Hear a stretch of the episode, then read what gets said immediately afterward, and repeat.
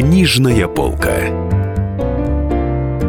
На радио «Комсомольская правда».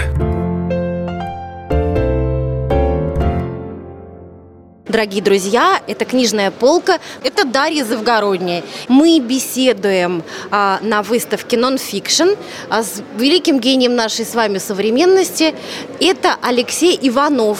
Только что вышел его роман «Тобол. Много званых». А, и а, это будет начало, это ну, первая книга, а, я так поняла, двукнижие, и, а не трехкнижие. А почему всего две книжки? Обычно писатели на три замахиваются, Алексей. А вообще этот роман я пишу по собственному сценарию, и я посмотрел по объему сценария и решил, что на три книги тут уже объема не хватит, достаточно будет двух. А вот смотрите, роман «Пеплум». Роман «Пеплум» э, – э, это, наверное, от названия античной одежды, которая «Пеплум», э, исторические фильмы так назывались, большие, голливудские. Э, ну, наверное, логично было бы для нас, литературных э, людей, назвать э, это роман «Эпопея». Почему вы против жанрового определения традиционного? Или вы не против, вам просто все равно? Вообще-то античная одежда называлась «Пеплас», а не «Пеплум». А, Потому что этот роман я пишу по своему сценарию. Я написал сценарий для восьмисерийного драматического сериала, и мне показалось, что будет логичным, если я жанр романа обозначу в таком кинематографическом формате. Алексей Викторович, скажите, пожалуйста, сейчас снимается сериал. Вы принимали какое-нибудь участие в создании этого сериала? И нравятся ли вам актеры? Например, Петра Первого играет Дмитрий Дюжев, насколько я знаю. Сериал еще не снимается, он начнет сниматься в марте. Ну, какое я участие принимал? Только сценарий написал. Вот. А выбор Дмитрия Дюжева на роль Петра мне очень понравился. Я посмотрел пробы, но Дюжев – это вылитый Петр. То есть, то есть ну, он похож на Петра внутренне, потому что внешне-то не очень. Да, он и внешне похож, и самое главное, внутренне, вот с этим нервом, с этой э, петровской сумасшедшенкой. Дюжев замечательно сыграет, мне кажется. Вы знаете, может быть, вы уже не помните, но первое наше с вами интервью состоялось шесть лет назад для «Комсомольской правды». Тоже было на радио дело. Мы с вами говорили о том, как Петр Первый не допустил власти олигархов. Я вот это очень помню хорошо, потому что вы вспоминали опыт петровской эпохи, когда владельцам заводов в Сибири давали в собственность только завод, а крестьяне были государственной собственностью. Я вот это помню, мне это очень понравилось. То есть в полных владениях хозяева свой бизнес не, не получали. Сегодня прошло шесть лет, и теперь мы живем в мире госкорпораций. семьдесят процентов крупного бизнеса принадлежит государству, но мы не стали жить лучше. Вот что теперь делать? У Петра там что-нибудь новенькое вам глянулось интересное? Ну, такие вопросы надо, наверное, задавать политикам, общественным деятелям, экономистам, а не писателям. Я, в общем, наверное, даже и не знаю, что делать, чтобы жить лучше. Но мне представляется, что надо двигаться в сторону демократии, в том числе и экономической, то есть либеральной свободы. А, смотрите, Алексей, мне вот интересно, в, первом, в первой главе романа, которая пролог, она пролог, но у нее есть название, она называется «Мертвец».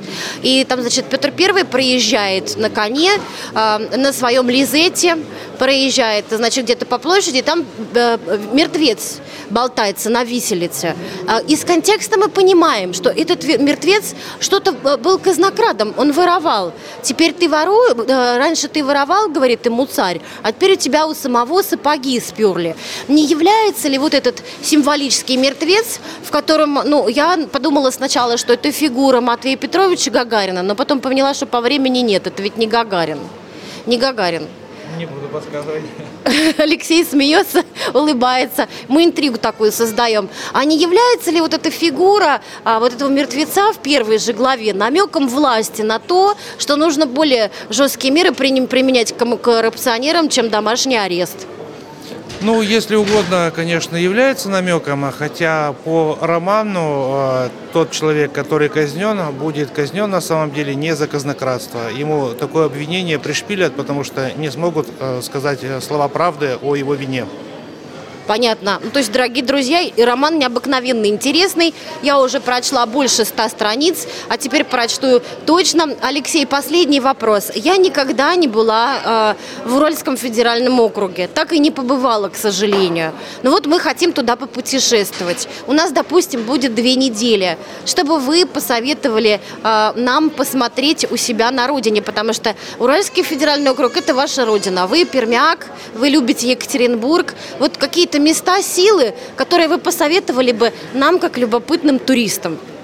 Вообще-то Пермь – это Приволжский федеральный округ. Ага. Но если вы будете в Уральском федеральном округе, то я вам советую, конечно же, в первую очередь Екатеринбург, потом э, Невьянск и Нижний Тагил. Можете съездить в Верхотурье, посетите горные заводы Южного Урала, Златоуст, Сатку. Интересный город Челябинск, безусловно. Можете побывать в старинном городе Верхнеуральске. А, ну, если говорить в целом, просто вы езжайте от Екатеринбурга до Челябинска и заезжайте во все окрестные городишки. Вам будет очень интересно. Спасибо большое. Мы поедем и в, и в Пермь, и в, и в Екатеринбург, потому что там всего четыре часа езды, по-моему, между ними. Не так уж они далеко, хоть и разные округа. Но поедем обязательно. Спасибо большое, Алексей. Это был Алексей Иванов специально для книжной полки. А в следующей части нашей программы, дорогие друзья, мы с моим коллегой Денисом Корсаковым отправимся на церемонию вручения премии «Русский Букер», литературной премии, соответственно. Книжная полка.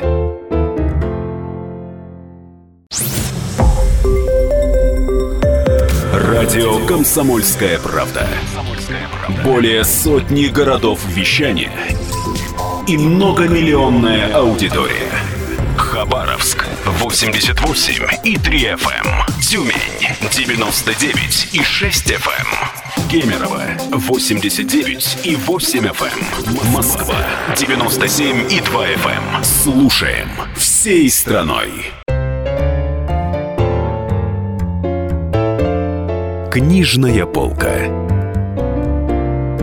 На радио «Комсомольская правда». Да, дорогие друзья, я должна представиться. Это Дарья Завгородняя и Денис Корсаков. Шоу интеллектуалов-дебилов. Передаем с э, премией «Русский Букер».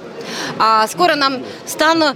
Александр вот спрашивает, почему дебилов. Ну, мы так над собой иронизируем просто. Скоро станет известен лауреат, а пока что мы беседуем э, с лауреатом прошлой премии, прошлогодней премии «Русский Букер», который э, получил роман э, «Вера», а, а автор его Александр Снегирев, писатель и давнишний мой знакомец. Я вообще могу сказать, что все люди, с которыми я сидела за одним столом, выпивала там кофе, чай или что-то еще, они почти все получили уже «Русского Букера». Так что я всем писателям, которые еще со мной не обедали, советую это сделать. А, да, я ловко, да, вот так, подвернула. А, да, а потому что, ну, люди, которые зарабатывают, в общем-то, писательским трудом, они, конечно, все не богатые, прям скажем. Да. Но вот Александр охотно согласился. Ну, смотрите, год назад вы получили Букера, чего не все ждали, и вы, наверное, сами не ждали. Как ваша жизнь после этого изменилась?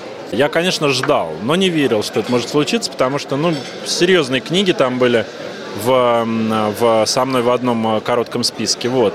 И как моя жизнь изменилась, сказать несложно. Я, на меня обрушилось, конечно, огромное внимание, которое никогда до этого мне не доставалось. Мне как писателю, я имею в виду, не доставалось. Вот. И к середине где-то года я чудовищно уже устал. От, потому что я так воспитан, что я, например, на письма там отвечаю, на звонки отвечаю, перезваниваю. И я как-то уже очень устал, потому что мне пришлось много ездить, много что-то говорить и быть таким публичным человеком, что мне не очень свойственно. Я, ну, в общем-то, как и все писатели, в той или иной степени социопат. Я привык быть наедине с собой, работать там как-то. А тут мне пришлось э, выполнять такую публичную функцию. Это меня многому научило. Я много понял о себе и о людях. Вот. А, приобрел опыт э, публичных выступлений. Невольно стал участником очень интересного проекта «Беспринципное чтение», который с коллегами мы устраиваем а, где-то раз а, в месяц-полтора. А, читаем а, короткую прозу вслух. Это очень интересный опыт, и ну, это случилось, это, видите, как то ли совпало, то ли, конечно, Букером отчасти вызвано. Но, переходя на эту тему, сразу скажу, что удивительно, в этом есть будущее литературы, на мой взгляд, которая от цифровой книги вдруг скакнула там к своей изначальности, к такой. Я вот хочу э, сказать, что вот почему такая несправедливость? Вернее, нет, сначала я, знаете, скажу про справедливость. Все-таки русский букер, э, конечно, это не британская букеровская премия, но все равно это нормальные бабки. Это да, там, да. Сколько это сейчас? Это двадцать или пятнадцать тысяч долларов? А, ну, я курс, точно сказать, не, не пересчитал в курс, но полтора миллиона рублей, причем не облагаемых налогом. Это официально абсолютно вот такая законодательно принятая вещь, русский букер налогом не облагается, и полтора миллиона поступает на ваш счет, и вы поступаете с ними так, как считаете нужным. Вот. Так что, конечно, это деньги для, для писателя, это существенно. Это и в принципе не маленькие деньги. И, кстати, сопоставимые, как я понимаю, с британской премией. Я там не знаю точно, какая цифра. Сколько там? Александр, несопоставимо. Там семьдесят три тысячи долларов получается. Это а. больше, чем полтора миллиона. А скажите, пожалуйста, на что вы эти бабищи страшные потратили? Мне вот интересно. Вот это да. Мне всегда нравится, что любой разговор о литературе сводится или к размеру гонораров, или на что вы потратили. Мы шоу таких интеллектуалов, которые больше бабками интересуются. Ну, я из тех мужчин, кто, к сожалению, накапливает долги. Поэтому, к сожалению, я должен высказать, что вот сейчас я к, к очередному букеру я подошел в ужасных долгах, а в том году я был в еще более мрачном состоянии, поэтому существеннейшая часть э, премии, к сожалению, или к счастью, конечно, ушла именно на оплату долгов. Кое-что я там просто, так сказать, отдал на хорошие дела. А, да, вот такая ситуация. Поэтому я бы не отказался от нового букера, но, э, к счастью, э, сегодня его вручат другому нуждающемуся. Саш, а сколько можно заработать просто на литературе без премии, а просто на книжках, ну, допустим, на правах на экранизацию, если вас э, просят права на экранизацию? А, на самом деле заработать, конечно, литературой можно. А, можно заработать литературой, потому что, ну, как может заработать писатель? Напр- напрямую, если не заниматься какими-то побочными там делами. Да не ври, Александр, ну, или может, конкретизируй может. скорее. Нет, сейчас я скажу, скажу. Ну, как устроен договор любой, что а, там двенадцать, двадцать, пятнадцать, не знаю, сколько-то процентов вы получаете а, от продаж книг. А, если ваши книги, посчитать легко очень. Книга, цена ее в магазине, вычтите ровно половину, получите отпускную цену издательства. Из этой отпускной цены вычтите, вот посчитайте вот эти проценты и посчитайте, сколько получает писатель с каждого экземпляра. Поэтому очень легко прикинуть тиражи, которые указаны, это объективные цифры. Вот у вас тираж три тысячи, вы получили столько-то, тираж двадцать, столько-то. Если ваши книги продаются, то вы, конечно, ну, в принципе, можете оплачивать счета за квартиру, если она у вас не слишком велика. Вот. Но экранизация и прочее, конечно, приносит дополнительные деньги. Другое дело, я слышал, у меня никаких экранизаций нет. Я слышал, что э, право на экранизацию стоит не очень много, там двести-триста тысяч рублей. То есть, казалось бы, кино или телесериал должен принести сразу большие деньги. То есть тебе дают всего двести тысяч, берут твою книгу и делают из нее сценарий, я права? Да, да, да, да, да. Но я повторяю, за что купил, за то и продаю, это вот на уровне слухов. Так как мне никаких двести тысяч до сих пор никто не дал, то я лишь с чужих слов могу это сказать. Подожди, а что же, что-то твое хотели экранизировать? Чуть ли не Нефтяную Венеру? Да, были переговоры и не раз о Нефтяной Венере, в том числе с Алексеем Учителем, но эти переговоры ни к чему не привели. И, признаюсь, я, наверное, другой бы сказал неправду, говоря, что ему все равно, а я вот тот человек, который мне в самом деле как-то все равно стал. Я очень, когда переговоры шли, я очень хотел, чтобы это произошло. А потом они ни к чему не привели, потом я как-то вообще отвлекся на другие вещи. И сейчас должен сказать, что мне почему-то абсолютно безразличны стали экранизации. То есть, конечно, мне бы очень пригодились деньги. Ну, двести тысяч – это фигня, мне бы не, тоже… Не, не, не, двести тысяч, знаешь, если бы мне сейчас дал кто-то двести тысяч, я бы очень обрадовался этому человеку. Поэтому… Знаете, чем премии хороши? Вот это, наверное, мне важно, мне кажется, важно сказать в контексте вообще разговора о деньгах. Что премии, ну, помимо ощущ- ощущения веры в собственные силы, они все-таки вот, вот эти деньги, которые дают, дают э, писателю, писательнице ощущение, что ты не совсем за бортом общества. Потому что, конечно, все мы немножко такие фрики. Ну что, что делает нормальный человек? Он идет утром на работу, возвращается вечером с работы, два раза в месяц получает зарплату, берет кредит, покупает кухню, берет другой кредит, покупает мебель в гостиную и вообще как-то нормально содержит семью. Что делает писатель? Он работает день, два, неделю, месяц, год, два года, три года, ничего не получая все это время. Потом он продает издательству книгу, получая аванс, там, пятьдесят, семьдесят, сто тысяч рублей. Ну, какая разница? Даже двести тысяч рублей – это все очень мало за три года работы. А работа серьезная. Вот я писал роман три года. Но когда вы получаете премию, ваши усилия окупаются. И разговор о деньгах, мне кажется, не лишний, просто потому, что, получив эти деньги, ты, получ... ты понимаешь, что ты, помимо искусства и собственного такого вдохновения и баловства, ты еще занимаешься просто человеческим таким ремеслом. Ты вот, ну, ты мужчина, который зарабатывает деньги. Это, конечно, очень приятно. Слушай, а кто... Вот я могу сказать, что ты не супер-ястребок такой, не многостаночник, как Дарья Донцова, как Борис Акунин. Никогда ты не войдешь в тройку а, писателей Форбсов.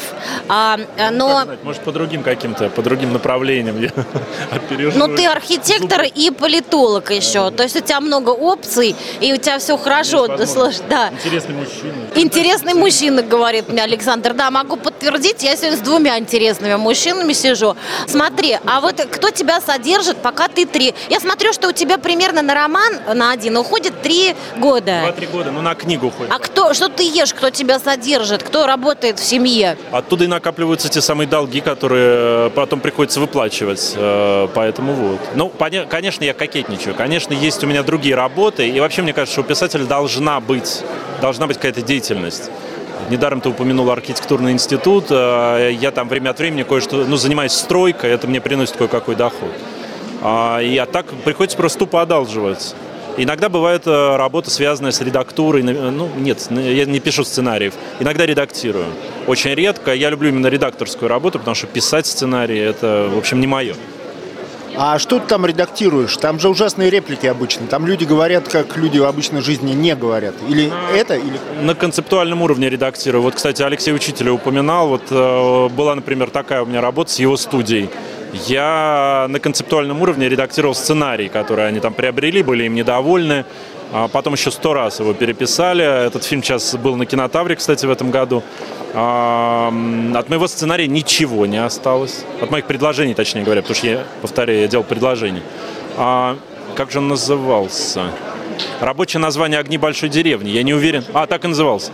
А, ну, не буду высказывать свое мнение об этой картине. Она получила приз, кстати, за сценарий, что самое забавное. Моего имени нет в титрах, хотя по договору оно должно быть. Ну, бог с ним. Признаться, я рад, что моего имени нет в титрах. Дорогие друзья, у нас в гостях Александр Снегирев. Это «Книжная полка». Вернемся к вам через минуту. Книжная полка.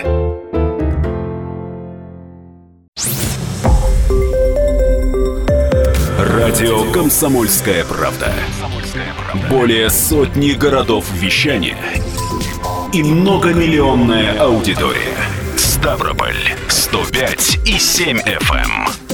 Севастополь сто семь и семь эф эм. Калининград сто семь и два эф эм. Москва девяносто семь и два эф эм. Слушаем всей страной. Книжная полка. На радио «Комсомольская правда».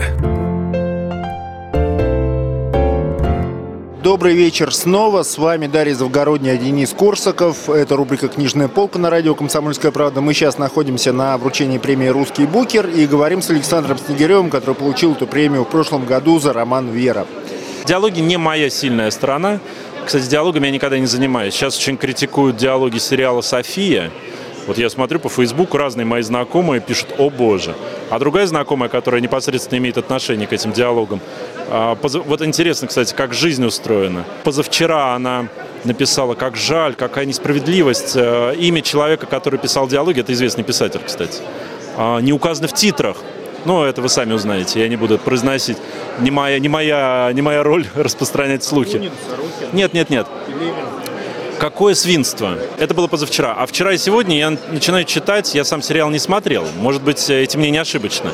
Но вчера и сегодня я начинаю читать язвительные и весьма точно звучащие отзывы об этих самых диалогах, насколько они неуместны, насколько они вторичны, безвкусны и нелепы. И я вот так про себя думаю, бывает, борешься за правду. Почему мое имя не указано в титрах?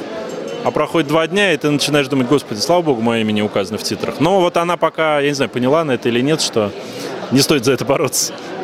И э, скажите про э, э, книги, которые номинированы в этом году. Вы читали их все или не все? Но если правду говорить, то я э, просмотр... не читал, э, подробно не читал ни одной. Просмотрел две книги. Это книга Бориса Минаева и книга Леонида Юзефовича. И это обе книги весьма интересные. Минаев работает в традиционном таком жанре семейной саги. Ну, делает он это с, в общем, в узнаваемой своей манере, но это такая э, литература, литер... ну, такая литература. А Юзефович работает более радикально. Он фактически построил роман на... Там вообще нет художественного текста. Там работа с э, дневниками, с архивными данными, с э, перепиской. Главным героем является генерал Пепеляев, деятель белого движения. И это сама издатель, кстати, на Елена Шубина на объявлении короткого списка «Русского Букера», ле, э, нет, не летом, а осенью, воскликнул: «Как же так? С одной стороны, это книга моей редакции, с другой стороны, это же не роман. Как вы его взяли в короткий список?» Это очень для меня симптоматично, потому что Нобелевскую премию получил Алексеевич за как бы не роман. А при этом, конечно, это работа художника. Работа с документом сегодня становится приоритетом именно художника, не архивиста. И вот вообще, мне кажется, у Юзефовича очень интересная книга. По крайней мере, вот то, что вот я так увидел. Мой отец ее прочитал подробно, очень хвалит. А отцу я доверяю его вкусу. Это, знаете, и в кино, и в литературе сейчас активно развивается новый жанр обращения с документом. Авторство, конечно, у этого есть, потому что обратиться с документом можно по-разному. Можно расставить тексты так, что получится одно, расставить так, что будет другое, какие-то факты выпятить, какие-то пригасить. Поэтому сегодня, мне кажется, работа с реальностью является таким признаком э, нового стиля. И, э, в общем, это очень интересные книги. А, сейчас я поговорить хочу про, про роман «Вера», но сначала, дорогие друзья, я вам напомню, вернее, может быть, вы не знаете о том, что такое Букеровская премия. Букеровская премия вообще существует а, с шестидесятого какого-то года а, в Великобритании. И Букер – это не имя какого-то дядьки, это не термин, там, означающий профессию, а это название компании, которая финансировала, которая была меценатом, собственно, Букеровской премии из изначально. А, вот, то есть это просто литературная премия, которую бизнесмены, крупный бизнес дает писателям. Вот что такое Букер. Дорогие друзья, наконец-то я прояснила это для вас. Это связано с книгой. Нам кажется, что Букер от слова «бук». Нет, это просто название компании, если я не ошибаюсь, какой-то, кажется, строительное, то ли из Ливерпуля, то ли из Манчестера. Вот, ну, то есть такие бизнесмены, да, которые... То есть такие земляки Битлз, а я помню, что, вернее, помню, что я читала, что они продуктами вообще занимались, какими-то там, едой какой-то, короче. Для тела и решили переключиться на пищу для, для ума. Но надо здесь, наверное, отметить, что основатель британского Букера впоследствии основал и русский Букер. Это один и тот же человек, это такая одна и та же команда, и Букеров всего, надо сказать, три в мире.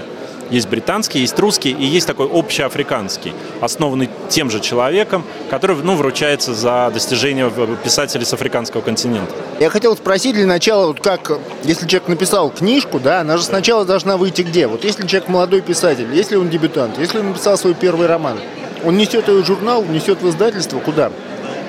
Обычно сейчас несут журнал. Бывают исключения, например, лауреат Букера, кстати, мой друг, надеюсь, Михаил Елизаров, он вообще в журналах никогда не печатался, он сразу начал с издательства.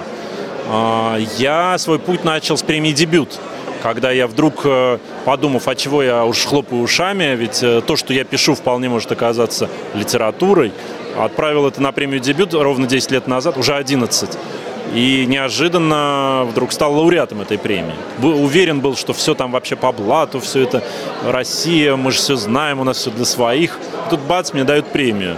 И, э, ну и как-то я стал внимательно относиться к собственному увлечению литературой. Вот мой путь был такой. Дальше журналы, дальше издательство. Сейчас э, я считаю, что есть э, по-прежнему те же пути. Это премия «Дебют», которая как отсеивала, в общем-то, интересных авторов, так и отсеивает. Там длинные списки, короткие списки, победители, поощрительные призы. Но если вы как-то крутитесь в этом фокусе, это кое-какое значение имеет. Потом, конечно же, семинар молодых писателей фонда Сергея Александровича Филатова. Через него фильтруются те, кто интересуется текстом.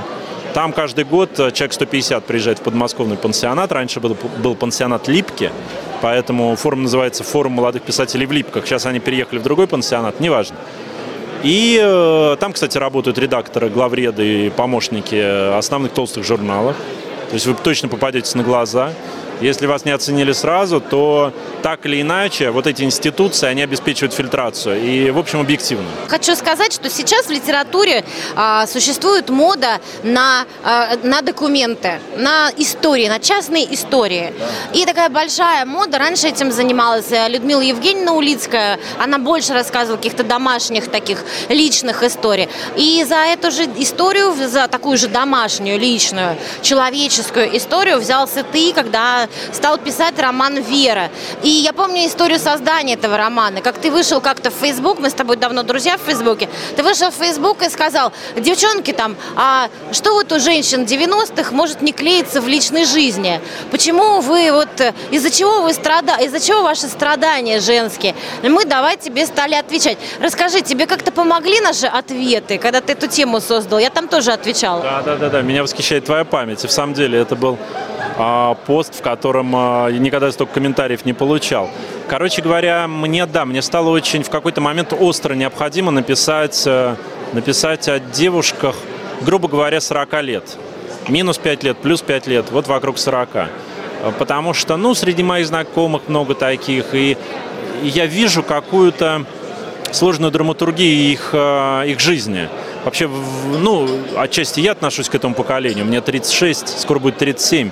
И я помню, как, как все сильно менялось, каждый год буквально. Родился в одном государстве, потом государство стало стремительно меняться, потом оно превратилось в другое, потом война, другая война, э, курс валют. Вообще все сыпется, возрождается и снова сыпется.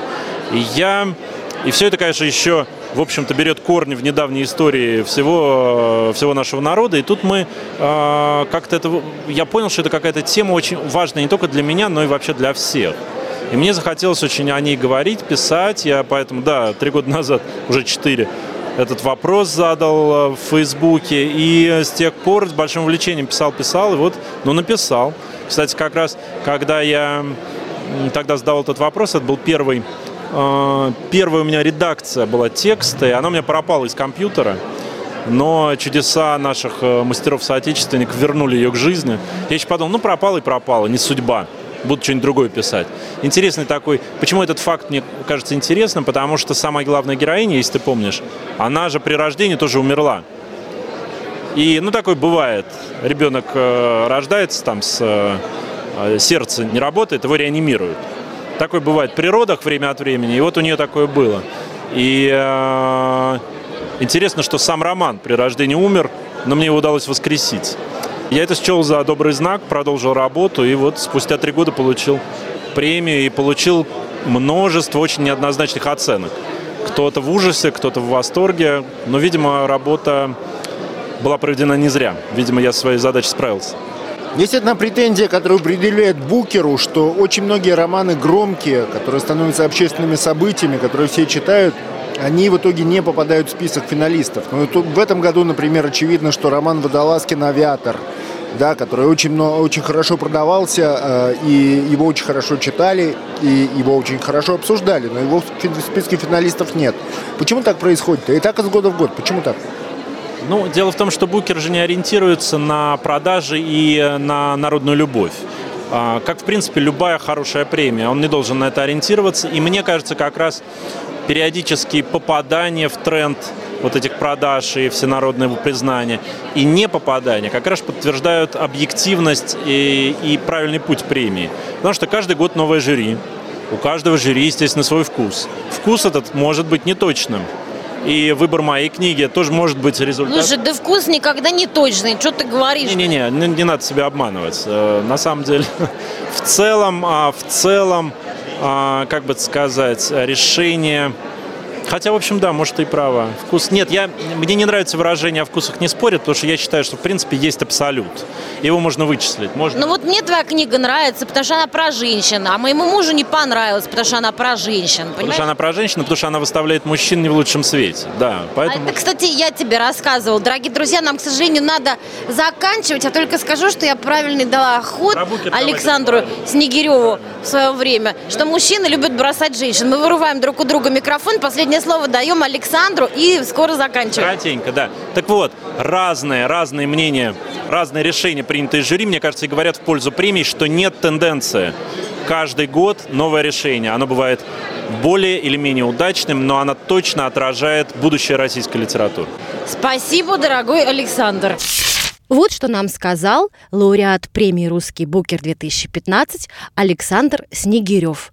И вскоре мы узнали, кто стал лауреатом Букера-две тысячи шестнадцать. Это Петр Олешковский, победил его роман «Крепость». Очень интересный роман. А вот что сказал нам автор этого романа. Петр Маркович, скажите, пожалуйста, это было для вас неожиданностью сегодня, то, что произошло? Вы получили Букера, премию Букера. Вы когда в лес за грибами идете, вы ожидаете, что вы найдете самый красивый гриб? Иногда да, время от времени. Вы когда ожидаете я... или мечтаете об этом? Мечтаю. Я ответил на ваш вопрос? Ответили. А куда вы потратите бу- русский букер? Знаете что, идите нафиг. Про деньги вопрос я обсуждать не буду. Ну... Это, не, это, это недостойно. А с вами была «Книжная полка», Денис Корсаков и Дарья Завгородняя. Книжная полка.